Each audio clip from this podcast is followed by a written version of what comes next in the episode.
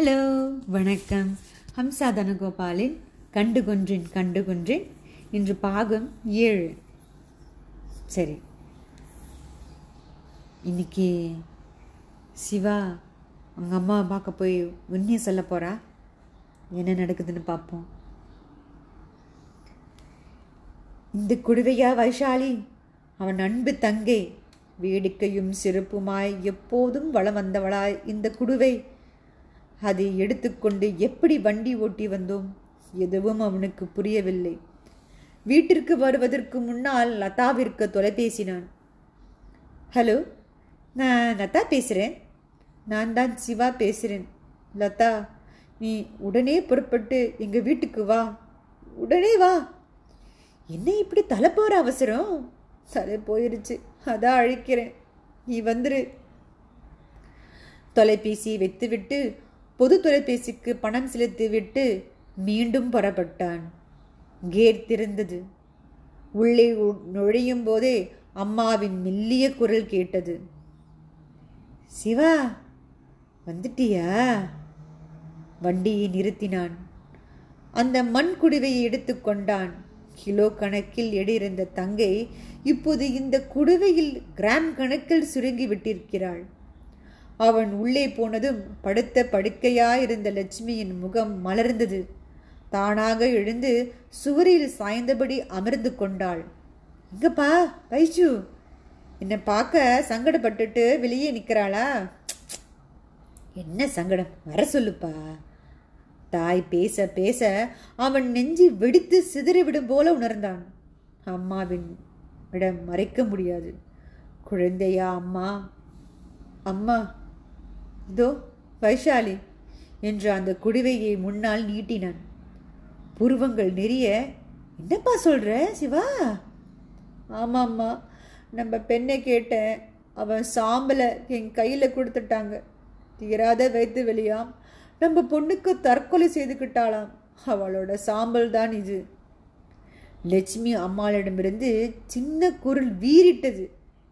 அவன் குடுவையை மேசையில் வைத்துவிட்டு உள்ளே போனான்.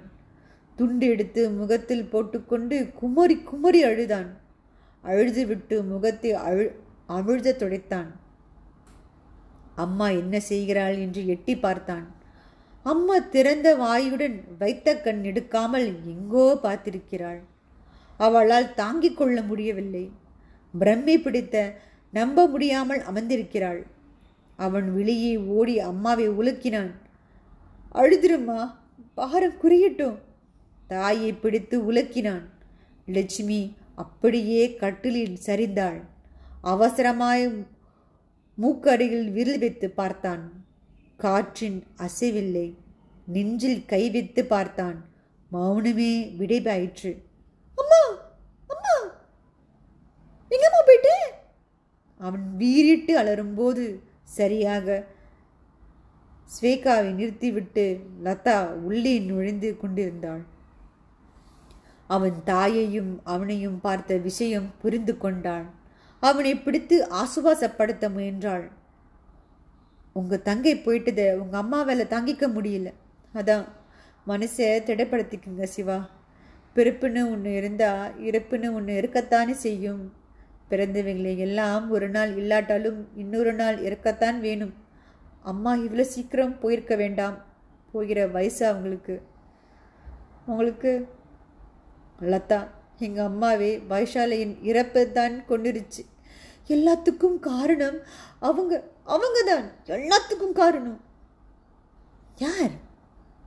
மதுக்கு திறக்கப்பட்ட வெள்ளம் போல நடந்ததை கொட்டினான் சிவா. நடந்தது இதுதான் லதா. என்னால் தாங்கிக்க முடியல. அம்மா கிட்ட வந்து அப்படியே சொல்லிட்டேன். அது தப்பாக போயிடுச்சு. அவங்க என்னை விட்டு போயே போயிருப்பாங்கன்னு நான் எதிர்பார்க்கல. இவ்வளவு நடந்திருக்கா? நமக்கு ஏன் அவங்க தகவல் கொடுக்கலையா? வைஷாலிக்கு யாருமே இல்லைன்னு நினச்சிக்கிட்டாங்களாம். அவன் அனாதன்னு நினச்சாங்களாம். அவனோட அம்மாவுக்கு ஹார்ட் ரொம்ப வீக்கா இருக்குமாம் எதுவும் பேசக்கூடாதுன்னு சொல்லி என்ன துரத்தாத குறையாக அனுப்பி வச்சிட்டாங்க. அம்மாவின் மார்பில் முகம் புதைத்து குலுங்கினான் சிவா.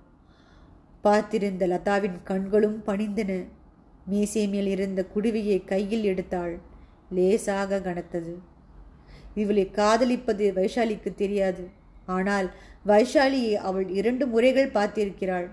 இந்த வீட்டிற்கு சாதாரண தோழியாய் வந்தபோது பார்த்து பேசியிருக்கிறாள். நல்ல பெண் அமைதியானவள் அழகானவள். அவள் எப்படி காதலில் உருகி கைப்பிடித்து கரைந்து சாம்பலாய் உருமாறி தெய்வமே. சிவா இப்படிதான் அழுது கொண்டிருப்பான். மேரி மேற்கொண்டு ஆக வேண்டியதை பார்க்க மாட்டான். லதா தன் தந்தைக்கு தொலைபேசியில் செய்தி சொல்லி வர சொன்னாள். அரமணியில் அவர் வந்து சேர்ந்து விட்டார். ஆக வேண்டியதை கவனிக்க ஆரம்பித்தார். நண்பர்கள் சொந்தக்காரர்கள் என தகவல் கொடுக்க ஆரம்பித்தார். எல்லாவற்றையும் அசையாத அமர்ந்து பார்த்து கொண்டிருந்தான் சிவா. அவன் அழவில்லை. கண்கள் வற்றி உலர்ந்து விட்டது போல உணர்ந்தான். யாராரோ வந்தார்கள்.